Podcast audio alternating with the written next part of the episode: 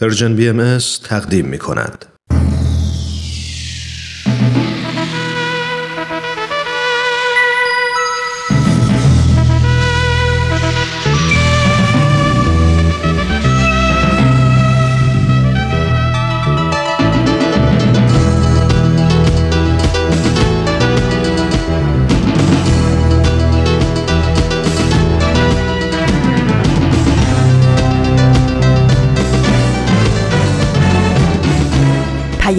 دوست. برنامه ای برای تفاهم و پیوند دلها.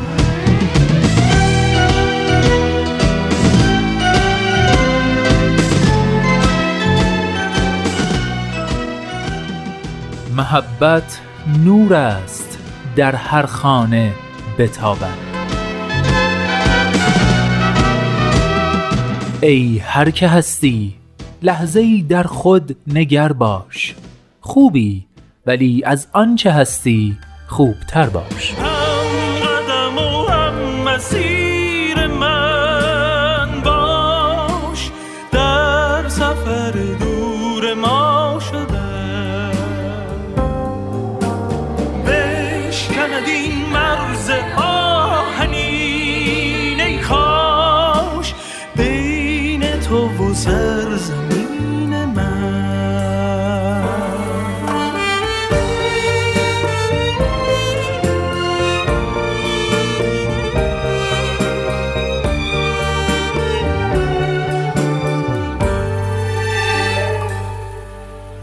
دوستان خوبم سلام. سلام و درود به شما شنوندگان عزیز همراهان همیشگی مجله جوانان. من نوید توکلیم و امروز پنج شنبه 24 بهمن ماه سال 1398 خورشیدی برابر با 13 فوریه 2020 میلادی. 570 مین شماره مجله جوانان رو تقدیم شما عزیزان همراه می کنم به مجله جوانان خوش اومدید.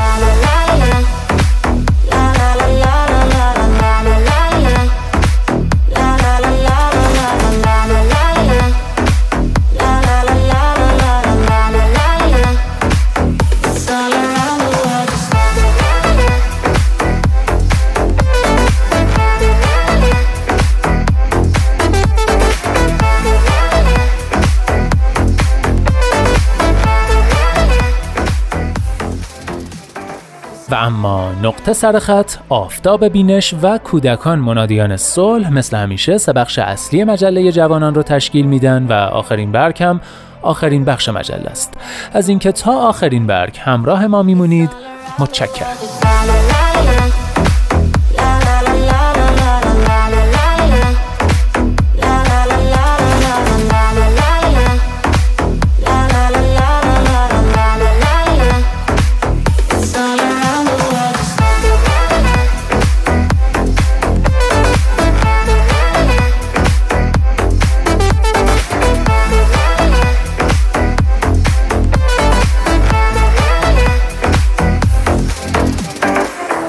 مجله جوانانه. برنامه پنج شنبه های رادیو پیام دوست که هدفش چیزی نیست جز پیوند دلها آزادی اندیشه ها و آگاهی شنونده ها در راه رسیدن به این اهداف با نظرات و پیشنهادات و انتقادات ارزشمندتون ما رو همراهی کنید. از طریق تلفن 201 703 671 88 88 آیدی BM contact در تلگرام و صفحه BM در فیسبوک و توییتر.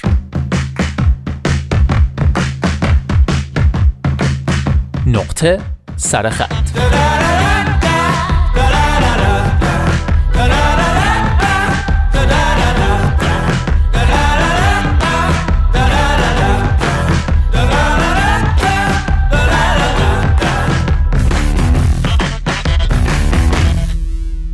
خب دوستان حتما یادتون هست که طی سه هفته گذشته با مرور استوری های پربار و مفصل علیرضا امتیاز در مورد مثلث کارپمن و آسیبهاش مفصل حرف زدیم و مثلث تد رو به عنوان راه خروج از اون معرفی کردیم.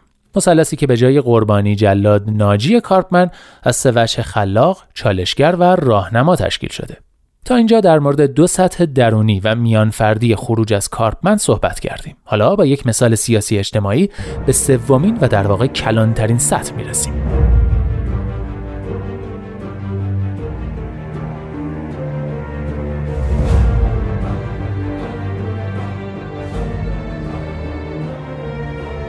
عکس های زیادی وجود داره از زنان و مردان و کارگران و افراد تحصیل کرده یا آمریکایی از طبقه متوسط که در دهه چهل میلادی با چهره های خندان مشغول آتیش زدن زنده زنده یک سیاهپوست هستند. این کار وحشتناک اینقدر رایج بود که اسم خاص خودش رو داشت لینچ کردن گروه های سفید پوست نجات پرست کوکلاکسکان در تمام آمریکا کاملا علنی فعالیت می‌کردند، دفتر داشتن و جلسات منظمی برای جمع کردن پول تشکیل می‌دادند. و همه اینها در حالی بود که 100 سال قبل از اون قانون آزادی و برابری سیاهان با تلاش های ابراهام لینکلن به تصویب رسیده بود. خیلی از سیاه ناامید از آزادی و عدالت گروه های مسلح و خشن ایجاد کردند تا به طور متقابل سفید پوستا رو بکشن. با این شعار که چشم در برابر چشم دست در برابر دست. مالکام اکس به عنوان ناجی سیاه پوستا مطرح شد و معتقد بود که اگه دولت مایل یا قادر به تأمین عدالت و امنیت برای سیاه پوستا نیست اونا می‌تونن با اعمال خشونت آمیز از خودشون محافظت کنن. مثلث کارپمن شکل گرفت. سفید پوستان نجات پرست جلاد قربانیان سیاه پوست شدن و مالکوم اکس در نقش ناجی وارد بازی شد. خشونت ها به طرز فزاینده افزایش پیدا کرد. سفیدا برای توجیه کشتار سیاها به کشته های خودشون ارجاع می‌دادن و بلکس. حتی پدر مالکوم توسط سفید پوستا کشته شد.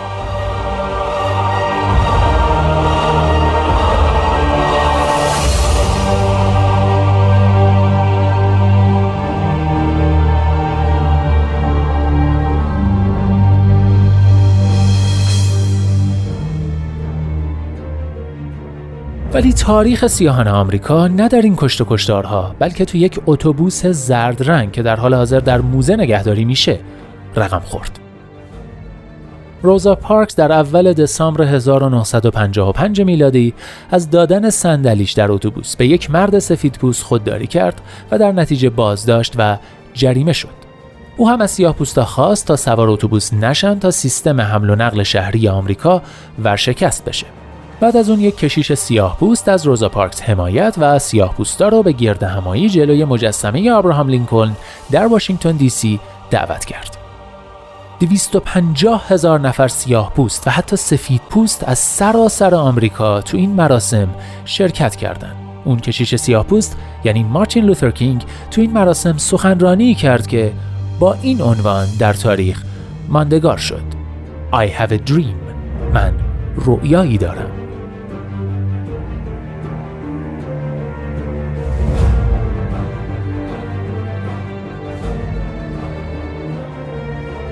یکصد سال پیش یک شهروند بزرگ آمریکایی که امروز زیر سایه نمادین او ایستاده ایم اعلامیه آزادی بردگان را امضا کرد. پس از یکصد سال سیاه پوستان هنوز هم در گوشه و کنار جامعه آمریکا میپژمرند و خیشتن را در سرزمین خود تبعیدی مییابند. و ما امروز اینجاییم تا این اوضاع شرماور را برملا سازیم. آمریکا به آسایش و آرامش دست نخواهد یافت مگر در روند به دست آوردن جایگاه مشروع خود مرتکب کارهای نادرست نشویم؟ بیایی تشنگیمان را برای آزادی با نوشیدن جام تلخ دشمنی رفع نکنیم. ما باید همواره مبارزات خود را در کمال عزت و انضباط به پیش بریم. نگذاریم اعتراض خلاق ما به مرتبه نازل خشونت‌های جسمانی سقوط کند. همواره تلاش کنیم در بلندی های باشکوه قدرت جسمانی را با توان روحانی پاسخ گوییم. منازع جویی شگفتانگیز تازه‌ای که جوامع سیاه پوست را فرا گرفته نباید ما را به بیاعتمادی نسبت به تمام مردم سفید پوست رهنمون شود. زیرا بسیاری از برادران سفید پوست ما همان گونه که حضورشان امروز در اینجا شاهد این مدعاست دریافتهاند که سرنوشتشان با سرنوشت ما گره خورده است. سفید پوستان دریافتند که آزادیشان به گونه پیچیده‌ای به آزادی ما بستگی دارد. ما نمی توانیم این راه را به تنهایی بپیمانیم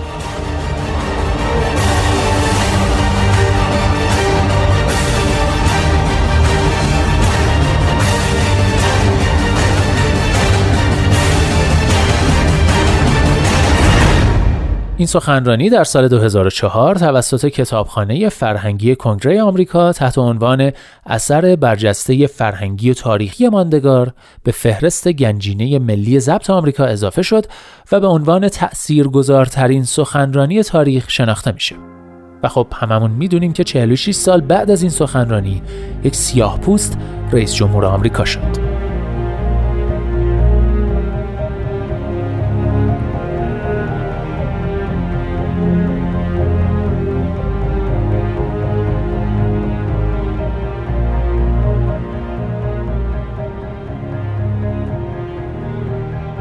اما مارتین لوترکینگ چطوری از چرخه کارپمن خارج و وارد مثلث تد شد؟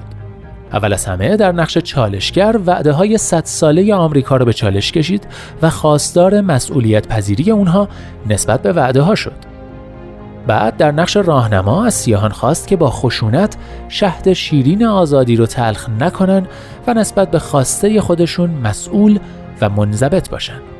او سفید پوستان رو تحقیر یا سرزنش نکرد بلکه خلاقانه اونها رو بخشی از راه حل آزادی دید.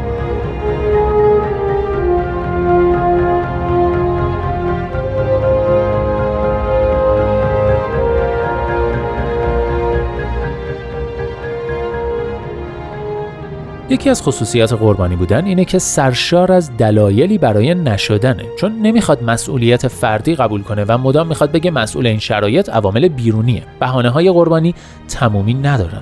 چرخه معیوب کارپمن علاوه بر عدم مسئولیت پذیری یک دستاورد دیگه هم برای قربانی داره. هویت کاذب. هویت کاذب یعنی ما هویت خودمون رو از نفی دیگری می‌گیریم نه از درون خودمون.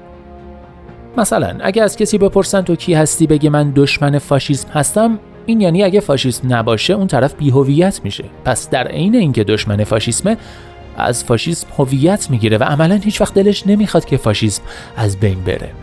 هویت کاذب در دشمنی با دیگری شکل می‌گیره و هر چقدر اون دیگری قوی تر باشه دشمن اون هم به نظر قوی تر میاد. با اون دشمن چرخه جلاد قربانی ناجی خیلی قابل تکرار و شدنیه. مراقب باشیم اسیر این هویت های کاذب مثل دوگانه سفید پوست سیاه پوست بالا شهری پایین شهری یا دوگانه آریایی تازی نشیم.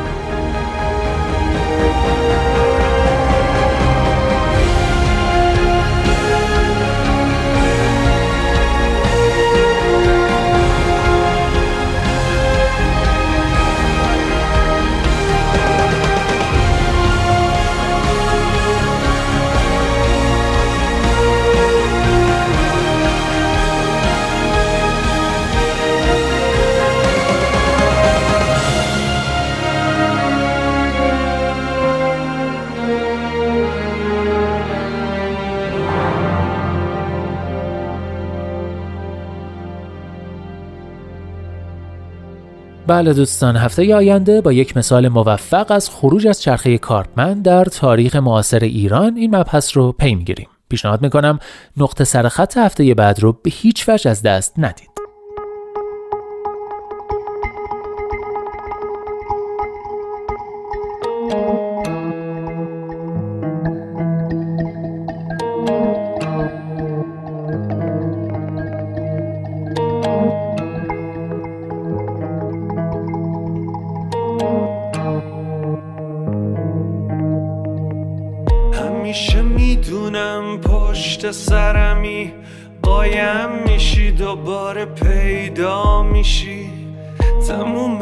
لباسام عطر تنته موندم چجوری تو کش جا میشی اگه زیر خودکار روی کاغذی تو اگه روی شونه. بی خزی رو موهام اگه روی ساعتم تیک تیک می‌کنی. اگه هی می‌خوری هم اگه روزی صد دفعه پاتو می‌کنم لگد اگه همت می‌زنم. تو مای چایی تموم دلم از قصه می‌گیره.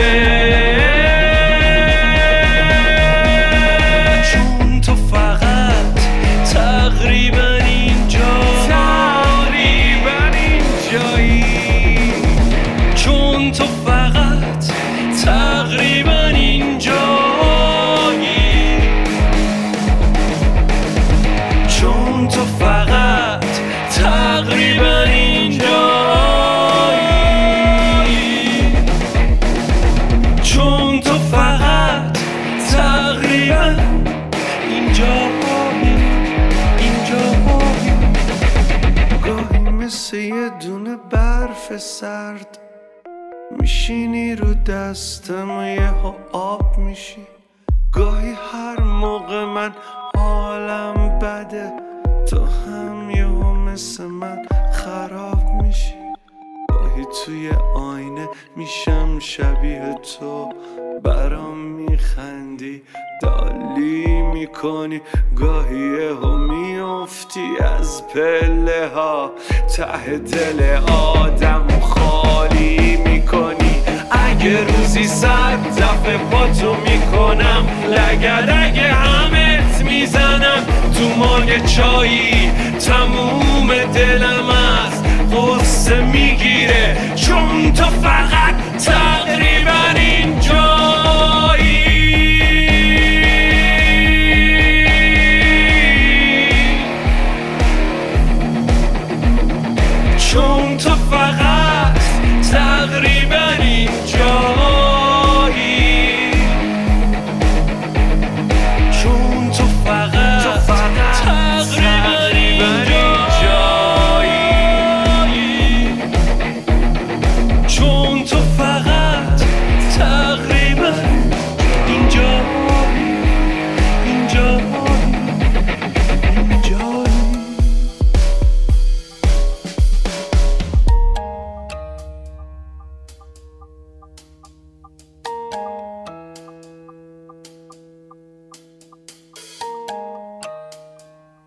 اینجا ایستگاه مهر و دوستی است رادیو پیام دوست. تقریبا رو شنیدید کاری از سینا شیخی و فرشاد عرفانی. ترانه تقریبا رو سینا شیخی سروده آهنگسازی و تنظیمش رو فرشاد عرفانی انجام داده و نهایتا هر دو با هم اجراش کردن.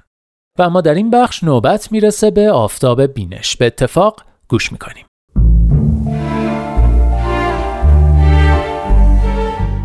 آفتاب بینش شنوندگان فرهیخته رادیو پیام دوست با درود. رامان شکیب هستم و اینجا برنامه آفتاب بینشه. قبل از هر چیز از شما عزیزان و همراهان همیشگی برنامه آفتاب بینش باید تشکر کنم که در تمام این هفته ها ما رو یاری کردید و با نظرات و انتقادات خودتون در بهتر شدن این برنامه شریک بودید. یه نکته رو قبل از اینکه اثر امروز رو معرفی کنم باید اینجا ذکر بکنم که به مجموعه آثار مکتوب دو پیامبر آین بابی و باهایی لوح میگیم. یعنی چه این آثار رو خودشون نازل کرده باشن و به قلم خودشون باشه و چه کاتب اونها این آثار رو به رشته تحریر درآورده باشه ما به این آثار و به این نوشته ها لوح میگیم. و ما در برنامه های گذشته هم چند لوح از حضرت بهاءالله رو به شما عزیزان معرفی کردیم. در برنامه قبل ما در مورد الواح ملوک صحبت کردیم یعنی الواحی که حضرت بهاءالله خطاب ملوک و سلاطین و بزرگان عالم نوشتند و برای اونها ارسال کردند. ما پیش از این در مورد لوح رئیس صحبت کردیم. در واقع دو لوح رئیس صحبت شد در این برنامه و امروز در مورد لوح سلطان صحبت خواهیم کرد. با من همراه باشید.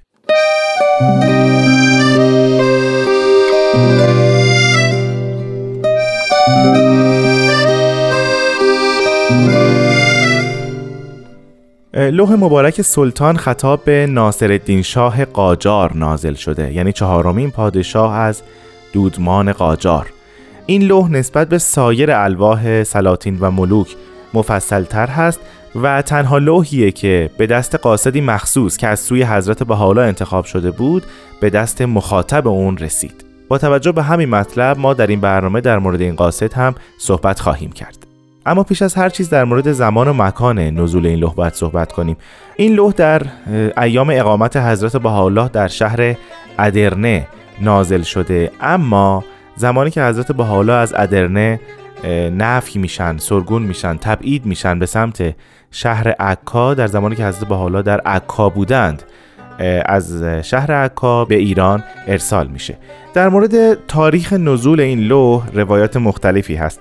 برخی تاریخش رو به سال 1284 هجری قمری یا 1867 میلادی میرسونن و برخی دیگر از دانشمندان بهایی نزول این لوح رو قبل از تبعید حضرت بهاءالله به شهر عکا در سال 1868 میلادی نوشتند. حضرت عبدالبها فرزند ارشد حضرت بهاءالله و جانشین ایشون در مورد این لوح این مطلب رو ذکر می‌کنن که در بین تمام کتب سماوی مثل و نظیری ندارد زیرا حاوی مطالبی است مبنی بر دفاع و مظلومیت و آداب و حسن تعبیر و فساحت و بلاغت و دلایل قاطعه و تهدید و تبلیغ ولی سزاوار است که انسان عبارات آن را با کمال دقت بخواند. آیا شنیده شده است که کسی سه مرتبه نفی شده باشد و تحت شمشیر و زنجیر باشد و پادشاه عظیمی را تهدید کند؟ البته این نکته رو اینجا ذکر بکنم که این بیانی که از حضرت عبدالبها اینجا خوندم ترجمه از بیان اصلی ایشون بود با توجه به این بیان این مطلب رو درک می‌کنیم که لوح سلطان از الواح بسیار مهمه حضرت بهاءالله است که خطاب به یکی از پادشاهان ایران نازل شده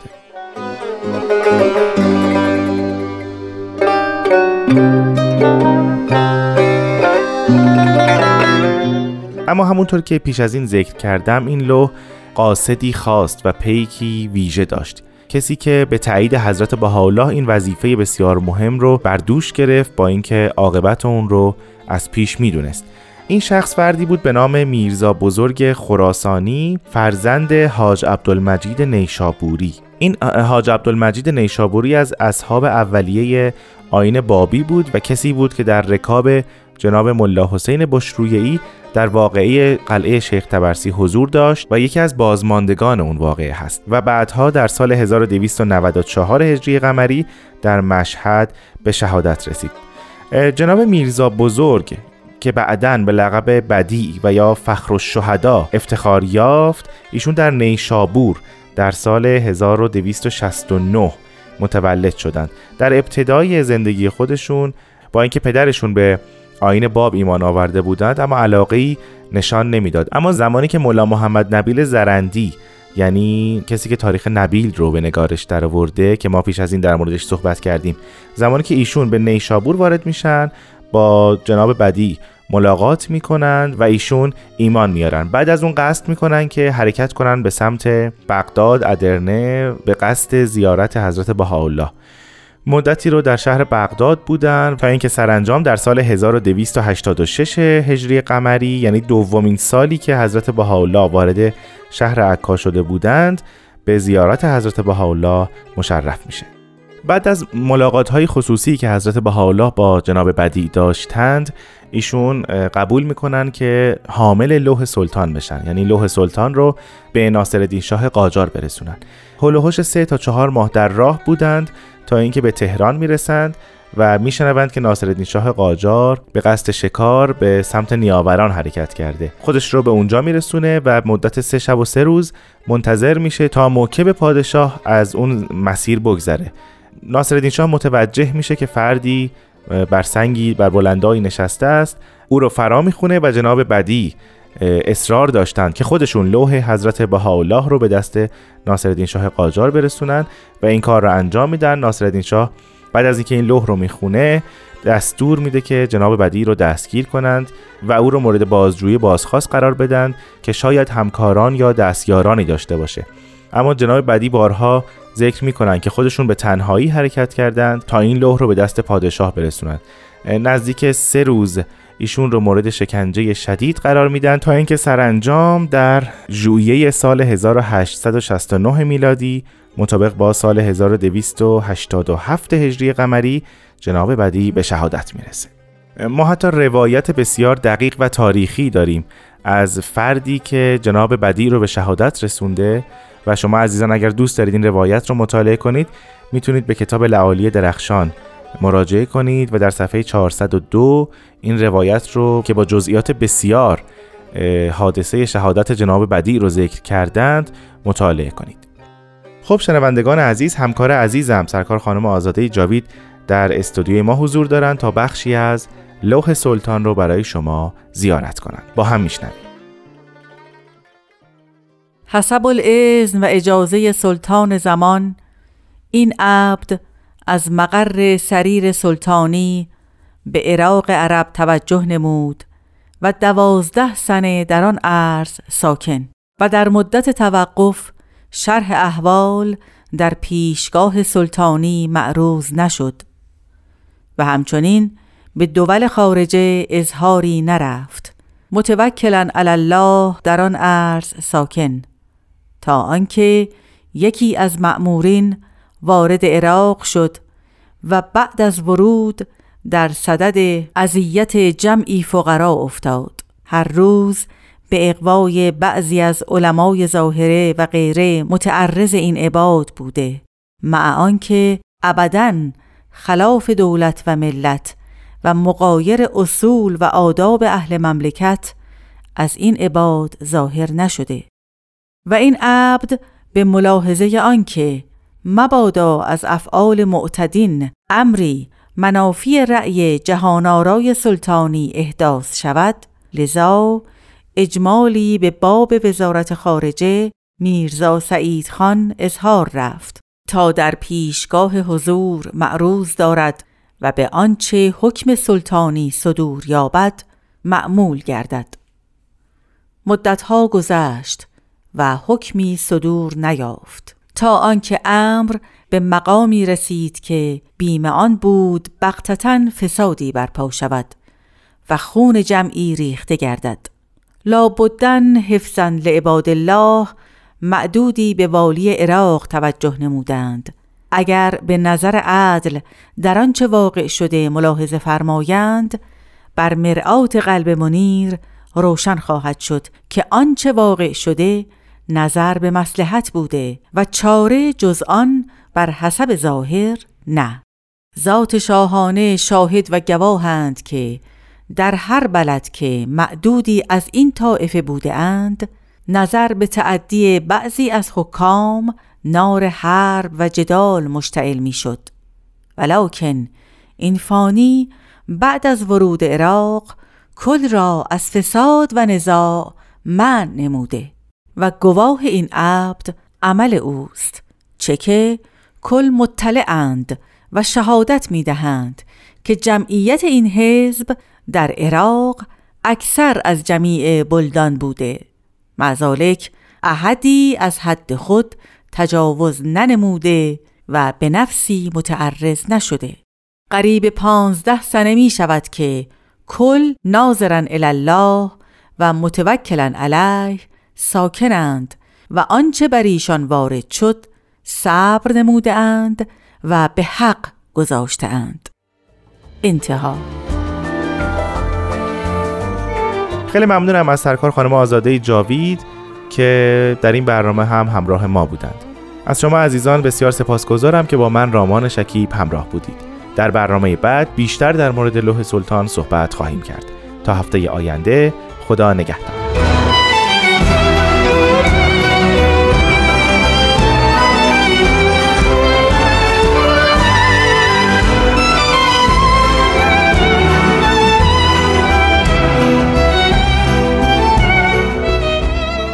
همراهان عزیز عزیزان شنونده. من نوید توکلیم و شما همچنان شنونده مجله جوانان هستید از رادیو پیام دوست.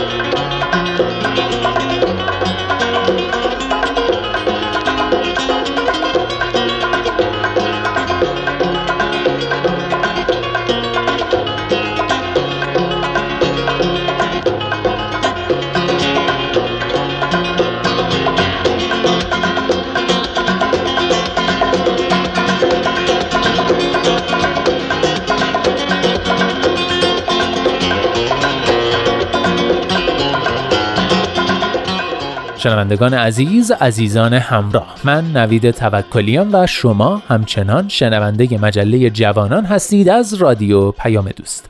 از همراهی گرم و پرمهرتون سپاس گذارم بخش بعدی آماده پخشه کودکان منادیان صلح.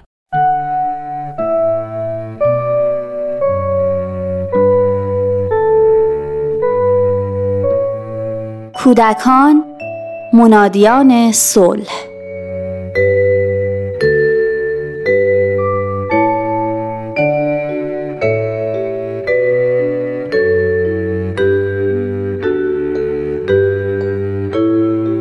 دیروز با دخترم یک بگو مگوی حسابی داشتم. آخه قرار بود بریم خونه اموشینا.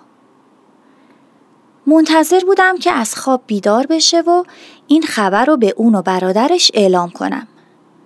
از خواب که بیدار شد با شوق و ذوق بهشون گفتم زود باشید زود باشید حاضر شید.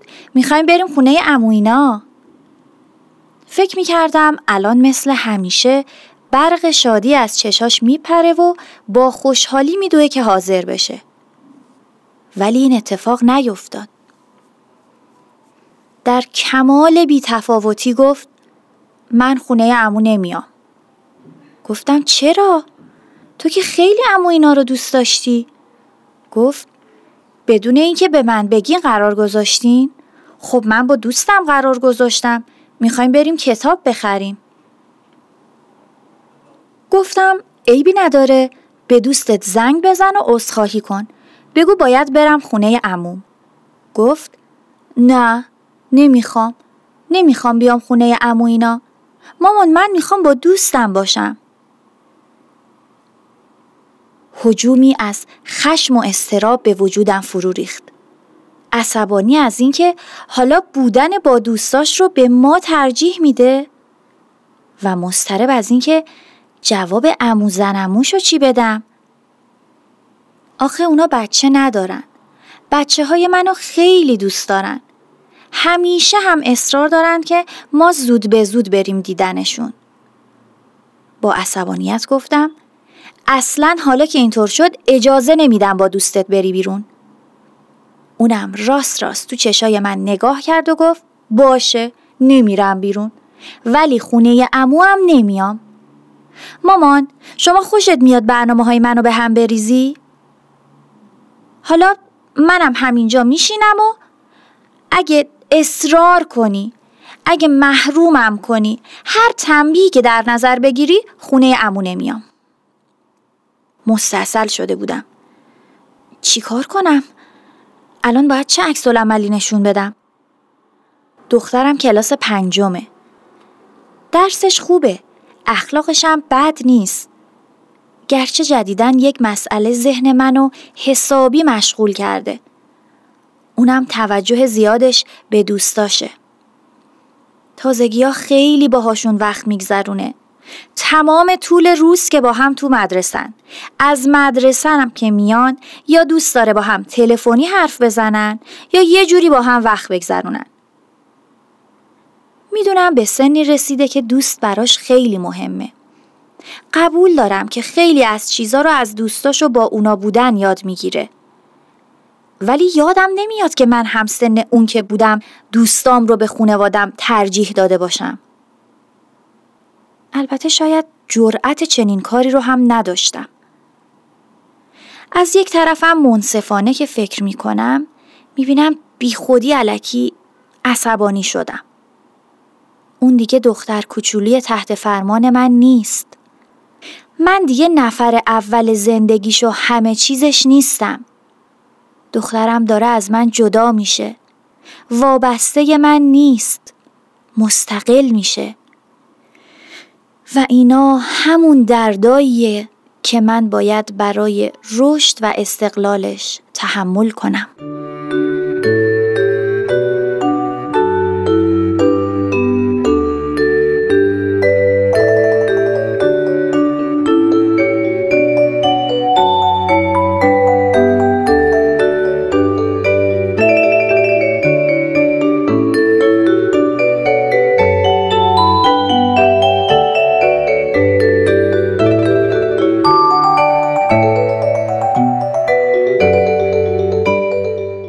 در سنین هفت تا یازده سالگی دوستی و صمیمیت برای کودکان بسیار مؤثر و لذت بخش است. و وابستگی های خاصی که در بین اونها ایجاد میشه از اهمیت فراوانی برخوردار هست. دوستان برای همدیگه تکیهگاه محسوب میشن و در کنار هم احساس امنیت و آرامش می‌کنن. در هنگام استراب، غمگینی و مشکلات از غم و درد هم کم می‌کنن.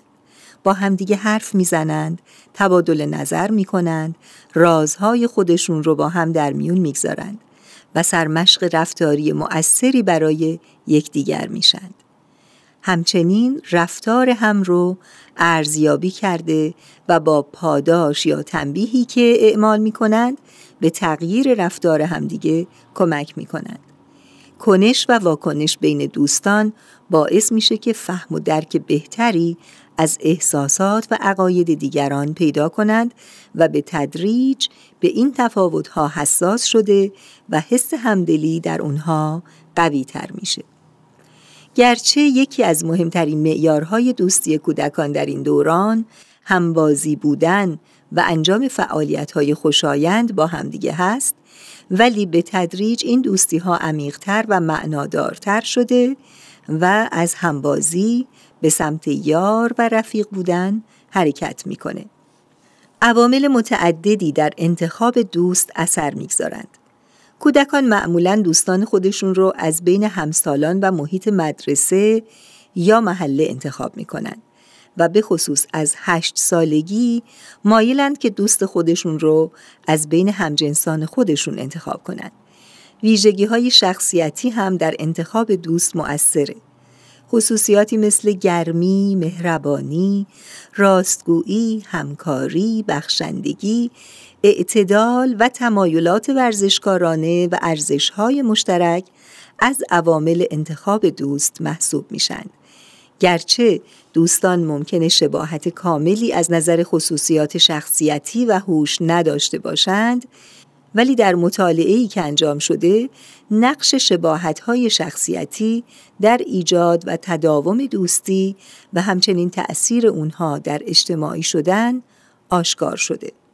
خانواده های معاشرتی روابط دوستانه بیشتری در بین کودکان خودشون برقرار می کنند چون الگوی آموزشی خوبی برای کودکان خودشون هستند.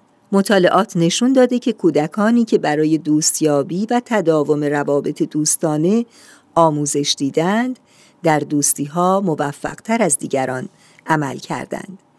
در این دوران شاهد جنگ و ستیز در بین دوستانی هستیم که ممکنه با همدیگه صمیمی و مهربان باشند ولی این دعواها معمولا ختم به خیر شده و دوستی دوباره در بین اونها برقرار میشه و والدین بهتر در این مورد کمتر دخالت کنند و حتی اگر احساس می‌کنند که حقی از فرزندانشون ضایع شده تا زمانی که فرزندشون از این موارد ناراحت نیستند چندان اهمیتی به اون ندن.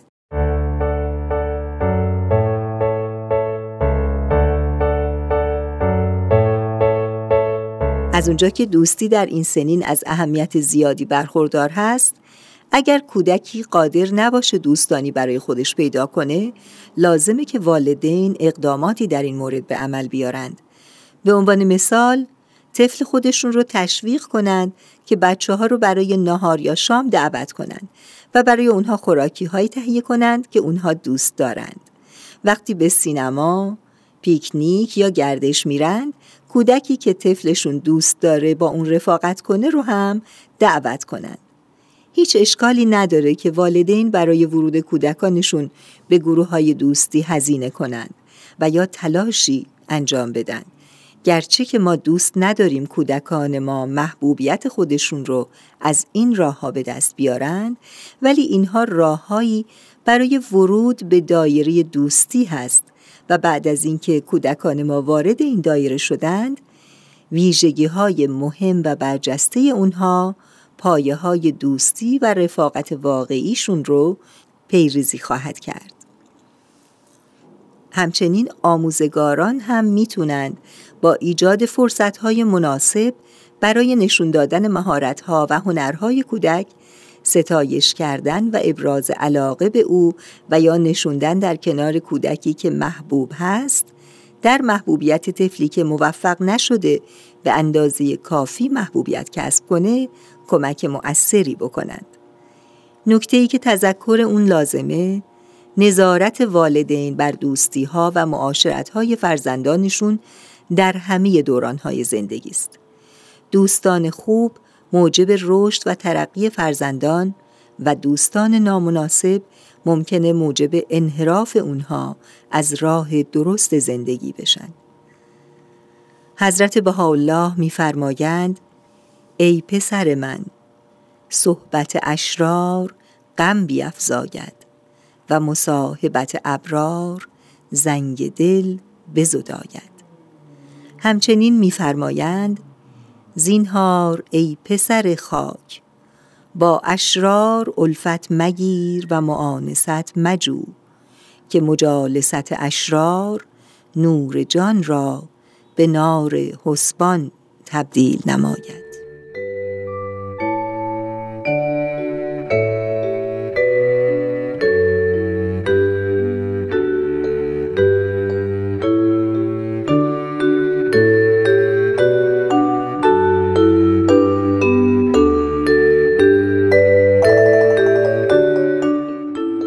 والدین عزیز مربیان محترم. کتابی که امروز به حضورتون معرفی میشه کتابی با عنوان قضاوت‌های اخلاقی کودکان. نویسنده این کتاب ژان پیاژه و مترجم اون محمد علی امیری هست. این کتاب در انتشارات نشر نی به چاپ رسیده. در این کتاب قضاوت‌های اخلاقی کودکان و چگونگی تحول اونها ارزیابی شده و از چگونگی پیدایش مفاهیمی همچون وظیفه، عدالت، گناه، دروغ و کیفر سخن به میان اومده. امیدواریم از خوندن این کتاب بهره کافی رو ببرید.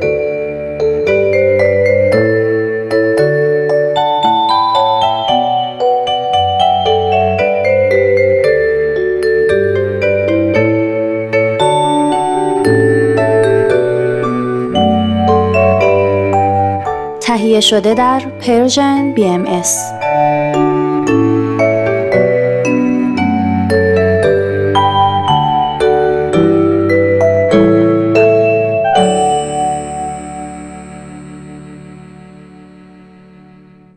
آخرین برگ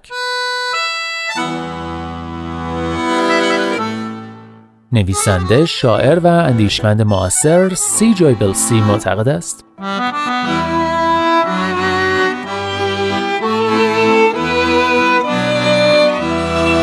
رنج بخش آزارنده انسان بودن است. گاهی آرزو می کنم می توانستیم زندگی بدون رنج را تجربه کنیم.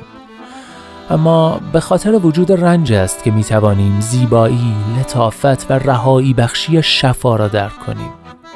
رنج مثل تیری در قلب است اما شفا مثل بادی است که به صورتت می‌خورد. آن هنگام که بالهایت را گشوده ای و در آسمان پرواز می‌کنی.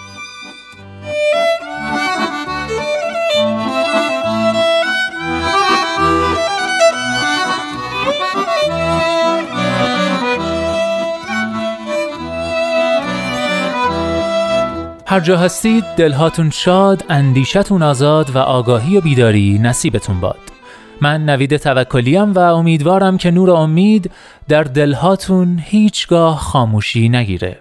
به قول شاعر گرچه شب تاریک است، دل قوی دار، سحر نزدیک است.